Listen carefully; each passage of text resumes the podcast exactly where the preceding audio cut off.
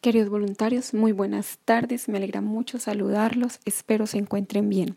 El día de hoy vamos a tratar un tema súper importante para nuestra vida cotidiana y es acerca de la comunicación efectiva.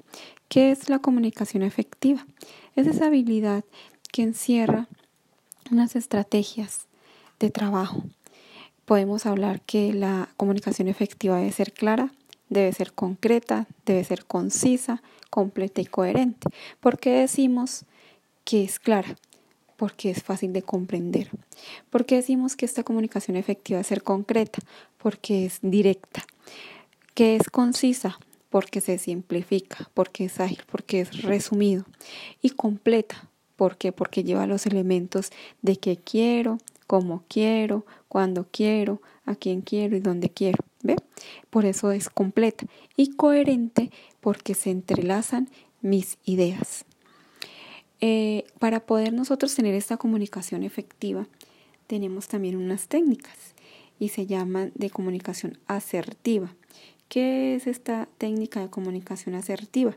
Es la habilidad social que me permite expresar mis sentimientos, mis pensamientos, eh, mis emociones y hasta mis creencias.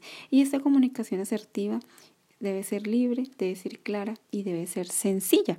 Pero pues tenemos que tener en cuenta que todo esto se lleva a cabo es con la experiencia, con la retroalimentación, con los planes de mejora que nosotros tengamos.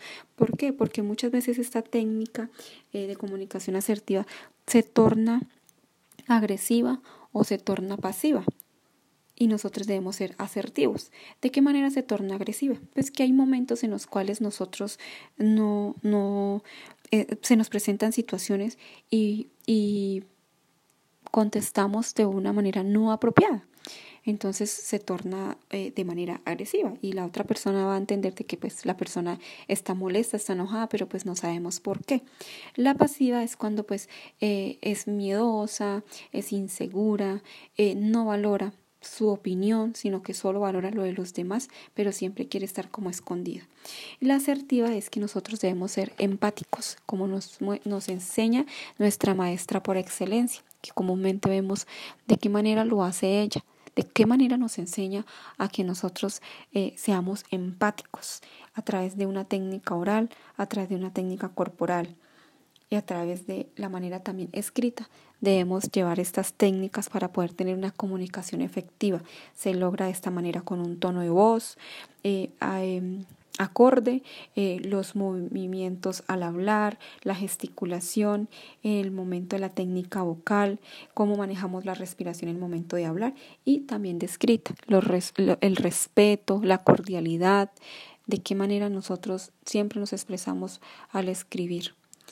Entonces, estos son las técnicas de la manera en la cual nosotros debemos ser, eh, llevar esa comunicación efectiva. Espero eh, hayan podido entender este tema tan importante y tan, tan valioso y podamos ponerlo en práctica. Muchas gracias, que estén muy bien. Hasta pronto.